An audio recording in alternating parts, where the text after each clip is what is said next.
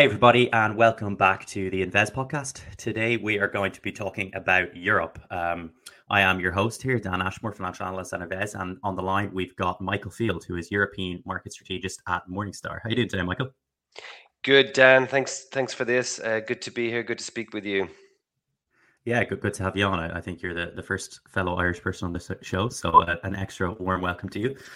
Um, but we're going to be talking, yeah, we're talking Europe, which, uh, like everywhere in the world right now is, seems to be kind of just on the brink and uh, very precarious economic situation. But uh, yeah, let's uh, let's have a chat about it. Um, first of all, uh, the big story of the day is well, the story of the last month, I guess, is banking. So uh, Europe, especially with Credit Suisse, you know, we saw the kind of shotgun marriage with UBS and, and all the chaos that I guess was imported from the US when, when Silicon Valley Bank went down. How do you think Europe is is faring right now? Like, is it still in this banking crisis or has that subsided? What what what do you think? I think if you look at markets in the last three weeks and the fact that they've gone up, it's kind of reflective of the attitude attitude of investors that nothing bad has happened since UBS and Credit Suisse situation.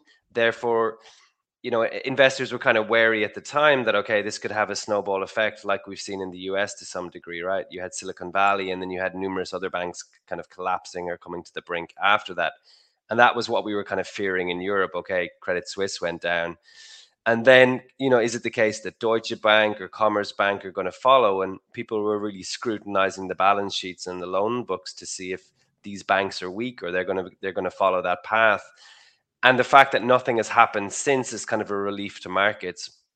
Does that mean that we're completely out of the woods yet? No that you know there are some weaknesses there. And it's a case with bank runs that you know if enough investors want to pull their money out of a bank then the bank the bank goes under. That's simply the case of how it is but you know we haven't seen any bad news since then and the market has taken that taken that as kind of a, an indicator that the central banks have kind of done their job, and um, the Swiss government have stepped in properly, um, and therefore things are more secure from that perspective.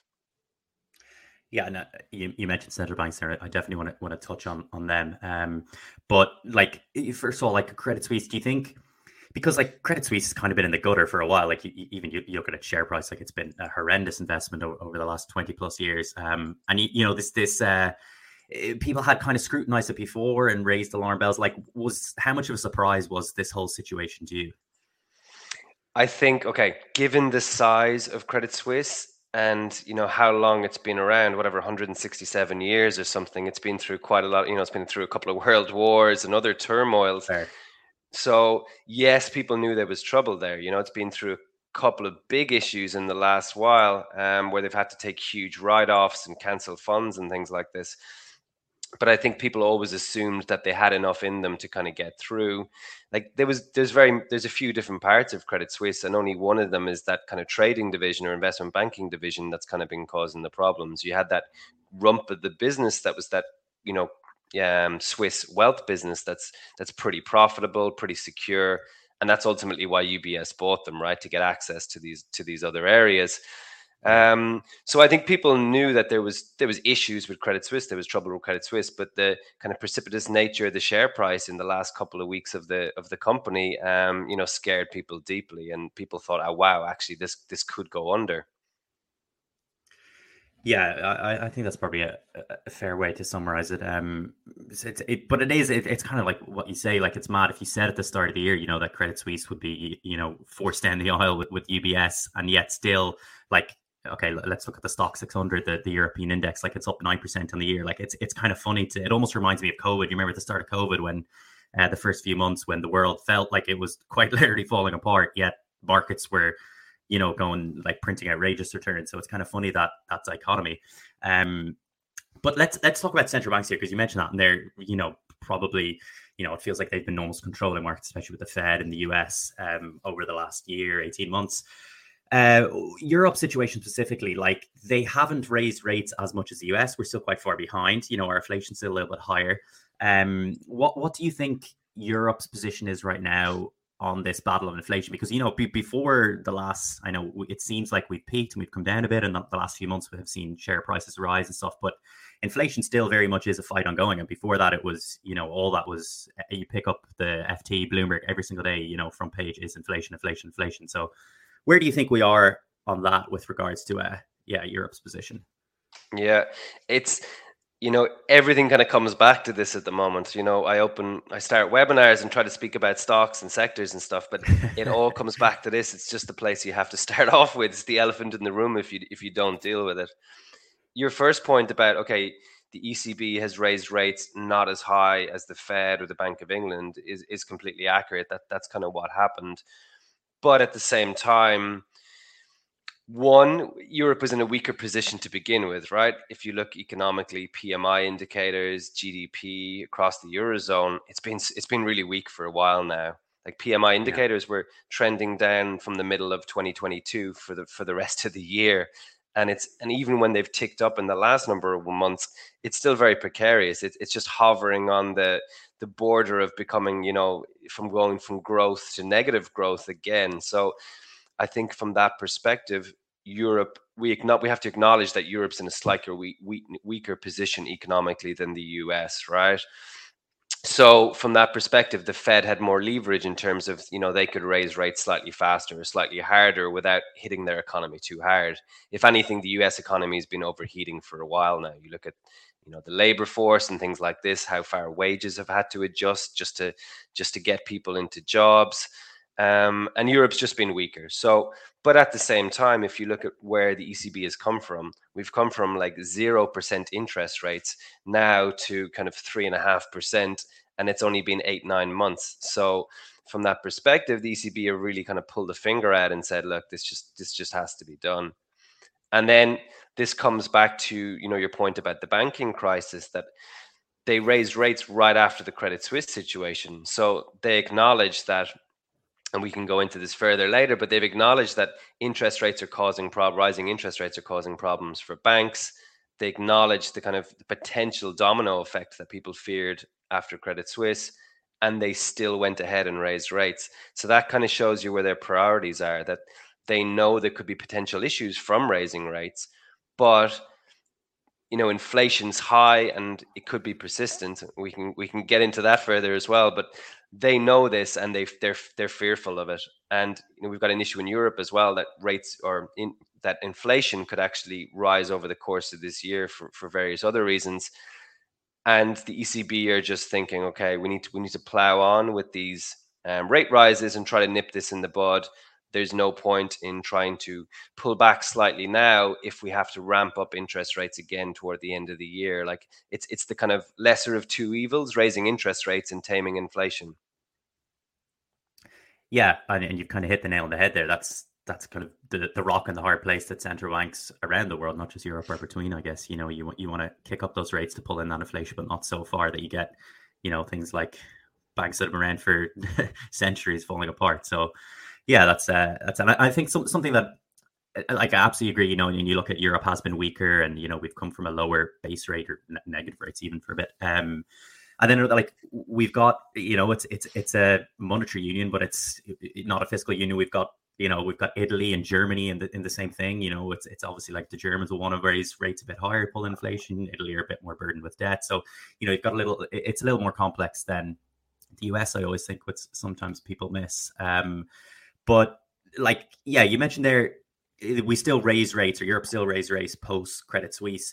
Do you think, like, how materially do you think that Credit Suisse and Silicon Valley and that that banking episode uh, changed plans? Like, do you think if they hadn't, if that wobble hadn't hadn't come to the fore, do you think like we'd still be on a more aggressive rate hiking path? Because like I, I did a piece recently and compared, you know, rate expectations in the US um, before Silicon Valley Bank and then afterwards by looking at you know the, the target rates for July Fed meeting and, and further out in the year, and you know they flipped quite emphatically. So, do you think like this really has materially shifted the European plan going forward with regards to the ECB? Mm, not if you believe the ECB commentary. Um, if you listen to to kind of what they're saying, they're saying, okay, in the next couple of months, you could have two more rate rises, right, between now and the summer or what have you. So maybe how aggressively they were going to do it. changed slightly, but the direction of travel is kind of the same. That they think, okay, this is where we'll have to get to. This is how quickly we'll have to do it. And I don't think that's changed. Maybe you're right. You know, maybe they're thinking, okay, maybe we can't do a 50 base point raise now the month after Credit Suisse. Maybe we'll have to eke that in a bit more slowly. But I think the change that that's taken place is just only minor. Ultimately, they're basing their decisions on inflation. Like they're trying to backstop the banks. They're trying to kind of cut that off where it is, backstop the banks, and then still raise rates on the other side of the equation.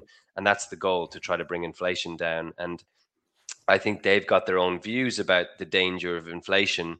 And you know how they get to that rate rise they need to get is is is the kind of differentiating factor but they're going to get there. So it just means maybe it's pushed out by a month or two but ultimately they're going to raise the rates as much as they have to do. Like the bank of england and whatnot have been and the fed have been slightly more aggressive about it but as i said where, where the ecb have come from 0% um, it's hmm. still moving at a pretty decent pace you know? Yeah and, and this kind of leads into the next question because um so like you, you guys wrote this report. I'll, I'll, link it in the description for anyone who wants to read it. Um, lots of info in it, but yeah, your European equity market outlook, uh, looking ahead to the next quarter, and uh, like we've talked so much about inflation here, and you said yourself, like every time you give a webinar, you ask about inflation. Like I immediately ask you about inflation. How like when you're talking about valuations going forward, how much of it comes down like just just second guessing the ECB and what's going to happen, or the Fed, like how much is inflation controlling it right now like compared to obviously like macro factors are always front and center and important. But like, mm. is it really that like like lever before the stock market is just purely being controlled by this, I guess, central bank's actions and the the market just trying to predict what exactly the path is going to be? Um. Okay, I think there's a, there's a couple of kind of points in there. Ultimately, like inflation, it seems weird to talk about inflation as much as we do, right? Um, especially considering for the first whatever 12 15 years of my kind of investment life inflation has kind of been something that's kind of nobody's even talked about. It's never been the kind of front and center. And then suddenly you know it's front and center and that's because we hit inflation rates of double digit rates just last year. The uk is still experiencing double digit inflation rates. And then ultimately the business cycle is guided by central banks and interest rates and how they let that economy flow or if they, if they pull it in or not and okay, from a valuation perspective, when we're looking at companies, and Morningstar is slightly skewed as well to what we call um, moat companies with moats, so kind of higher quality moats with com- companies with competitive advantage and things like this. So it's not just purely cyclical companies that you're modeling. It's not you're just saying, okay, this is going to grow at GDP, and you're just working at GDP. Some of these companies have kind of structural drivers, they're a bit more resilient and things like this. So from a stock perspective and from a valuation perspective, when we're doing the analysis, I don't think it factors in as much as you might you might think from an analyst perspective. They have it in their minds about how inflation can affect it. Certainly, with certain sectors as well, inflation is going to hit harder than others. Interest rates are more important for you know utilities or banking sectors. That's a huge driver in the kind of profits they can make as a result. But the average analyst who's covering in a consumer and industrial stock, I don't think they're sitting down worrying about inflation every day and trying to factor that in but ultimately bigger picture and how that reflects on the market and what investors think interest rates and inflation are going to have a huge effect as a result you know? Yeah okay and let's dig down into some of these these sectors. Like what do you think um first of all like stand out as attractively valued sectors right now as we kind of tackle this this weird uh, economic climate?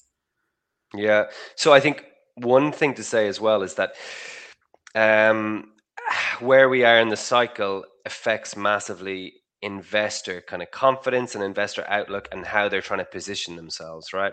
So I think the first thing to say is that markets, you know, you've talked about the rise we've seen over the last number of months or over the last year. Mm. And perhaps it seems a bit strange that markets are as highly valued or look as highly valued as they are, considering all the risks and where we are. And you know, you mentioned at the beginning of the pandemic. Obviously, no one thought that markets were going to go up during the pandemic or house prices and things like this. But you know, people had time and focus, and they were looking at the bigger picture and how how things could be influenced as a result. And they just they just put their money where their mouth was and invested. And we saw the markets rise. But even with the likes of the FTSE 100 at kind of close to 8,000 in the last week, um, if we look across the sectors that we cover across Europe, like every single sector is trading at below what our fair value estimate for the whole sector is, which is which is pretty incredible. Um, wow. Obviously, obviously, some of them, um, you know, you, you, think, okay, this makes sense, right? So something like a utilities, um, consumer defensive, they're they've got maybe ten percent upside, but they're close to being fairly valued. So that's they're, they're obvious ones, right? Investors are kind of putting their money in places that are inflation protected, places that they know their money is going to be safe. And even if we go through another nine months, one year of kind of hard economic terms in high inflation, they're still going to be okay.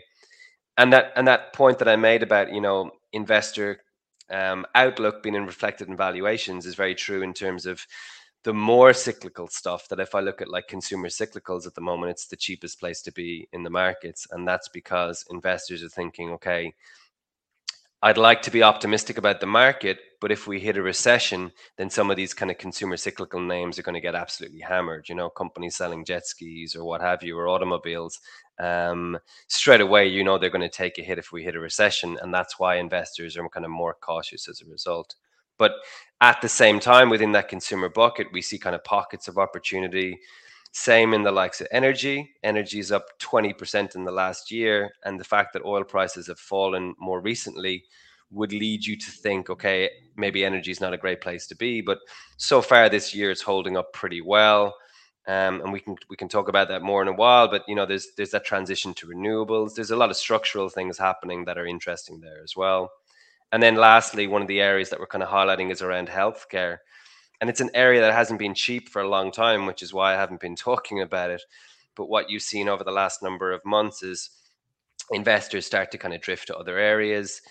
Um, some kind of concern around ability to pass on inflation or you know pandemic related covid drugs coming off so we're not they're not producing as much as them as they were and then people have started to focus on things like patent cliffs as well and what that kind of means is they've just kind of turned off the the um the healthcare stocks a bit more but we still see them as kind of really defensive. So despite me kind of painting a picture of markets being relatively fairly valued there's still plenty of places to invest across that. Okay interesting. So um, I guess when you talk fair value perspective, which which is all you can really talk about uh, as an analyst at the end of the day. Um, so let, let me ask you like a really simple but difficult question. Like you're saying, like a lot of these are attractively valued compared to the US. Like, do you think that Europe is a good place to invest right now? Like on a super high level, uh, very general question. Yeah, no, no, it's a fair, and we do this comparison all the time. Um, you know, in, in in the reports because we're dealing mainly, it, yeah, with, yeah, we, we look, we're dealing with global investors. They can put their money wherever they want, right? So you have to kind of show them, is it a better place or not? And one of the kind of the weird things we're seeing is for the last two years or so, or even since the beginning of the pandemic, the U.S. has been more highly valued or closer to where we think it, it should be um, than Europe. So there's been kind of more opportunity in Europe for a number of years now. And only in the last quarter is that kind of flipped all of a sudden. And you have to think to yourself, like, why? Europe's not out of the woods. Um, you know, things are still pretty weak there and things are moving on a bit better in the US. Um, but the reason kind of comes back to investors have been looking at Europe quite negatively for a while and it's shown up in the polls, right? We've been asking people, you know, where do you think is more attractive? And they've all said the US for maybe two mm. years or so at this point. But what's changed is that people feel like, okay, now we're aware of all the risks in Europe. And they've suddenly turned and said, okay, should things progress the way they're going now in nine months, the kind of headroom for being better is actually bigger in Europe than the US. We know where the US is going it's got a slight upward trajectory. But in Europe, it could go from where we are now, which is like teetering on the brink of, you know, in, going into recession, to actually having some decent growth, having maybe two, three percent growth. When all those, th- if all those things don't go, don't get worse over the next nine months, the Ukraine war, etc. But if if that happens, if we remain on that trajectory, then people look at Europe and think, okay, there's there's potentially more upside now. So that that's suddenly kind of shifted, and that's kind of a an unusual thing to see. Yeah, and, and uh, one sector in particular I want to ask about in, Europe, and you, talked about it in the, the last question, is, is energy because you know you mentioned uh, prices have come down, yet you, are still kind of looking at that as an area, and we, we've also seen recently in the last week or two like another OPEC cut. Like let, us dig in a little more into this. Like, how do you see the European energy marketplace right now? Like, are we out of the woods regards to this this terrible energy crisis? Um, you know, it's it's obviously not winter anymore as well, which helps. Um, uh, from like yeah, a, a, a macro point of view, and then also yeah, as a stock valuation point of view going forward. What what what do you think? Yeah.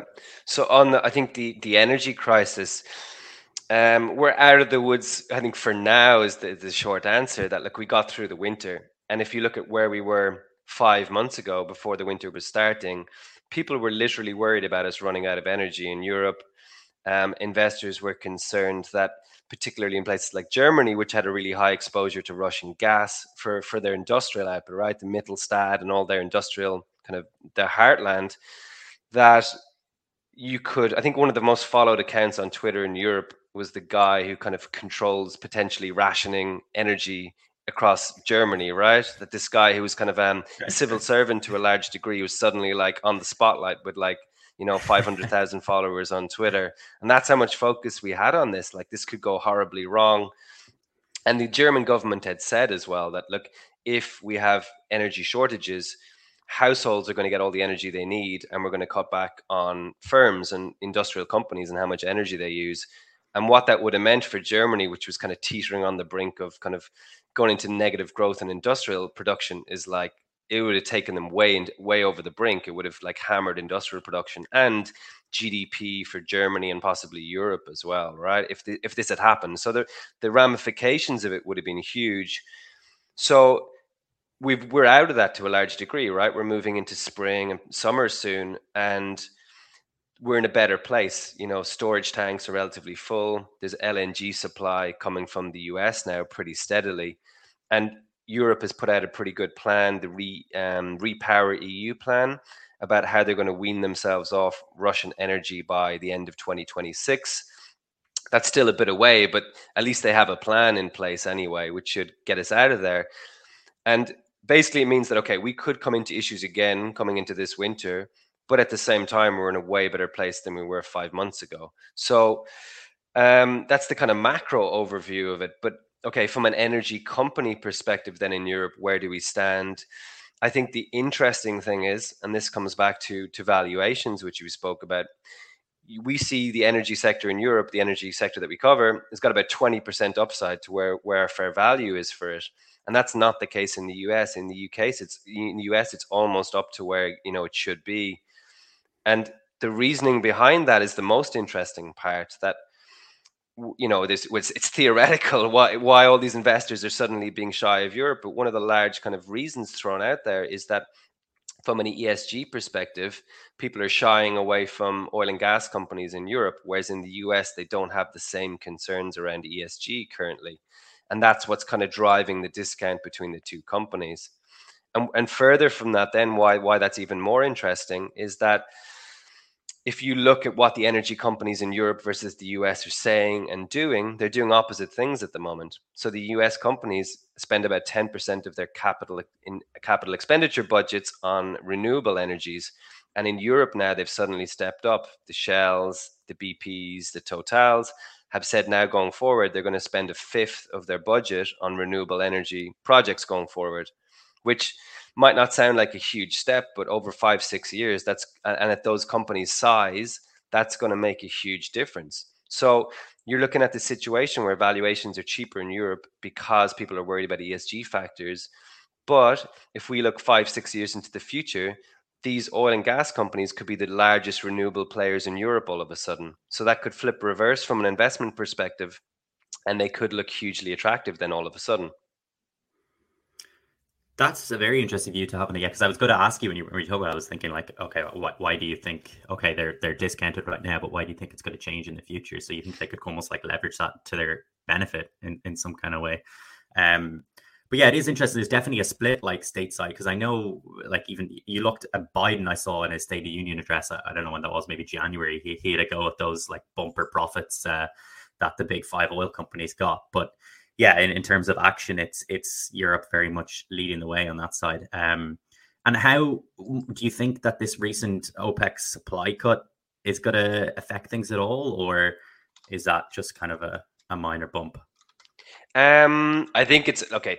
There's a few. OPEC has always had a huge influence on the market, right? When they when they announce cuts or when they announce that they're increasing production, they had a huge kind of strangled hold and it influenced the market massively. What's changed over the last 10 years, and we hit that tipping point a little while back. I'm not sure, was it like about eight years ago? The US suddenly became the biggest producer of oil and gas in the world, right? Of oil in the world. Um, and how that's what what's that what what has that meant okay the us doesn't have the same control over oil and gas as the saudis for example right it's all state owned they can turn on on and off the taps at will whereas in the us you're dealing with thousands and thousands of firms you can't turn it on and off as quickly but what it means is if OPEC say, okay, we're cutting, years ago that would have meant immediately the spike in oil price, right? You know, people talk about the 70s and the oil crisis and having to mm. queue up in the UK and Ireland to get gas at the pump, right? To get petrol at the pump.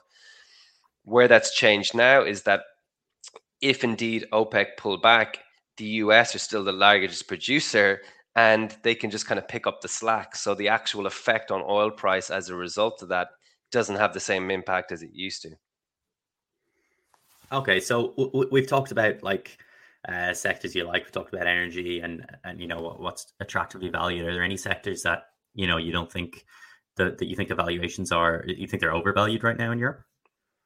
So not not quite right. It's an unusual situation in that front that every single sector's still got some value there. Something like an industrial, strangely enough, is actually really close to being fair valued at the moment. And I think that what that comes down to is that some of these sectors contain really high quality companies that people like like we mentioned people think that okay these companies are inflation proof or they're recession proof and then the people are bidding up the valuations there as a result. And that's why you're seeing those sectors kind of rise. But you know there's a there's a chart we show in the pack and people can see this for themselves that we look across each and every sector and we figure out you know how attractive the opportunities are as a result. And pretty much every single sector has like really really um, good opportunities at the moment.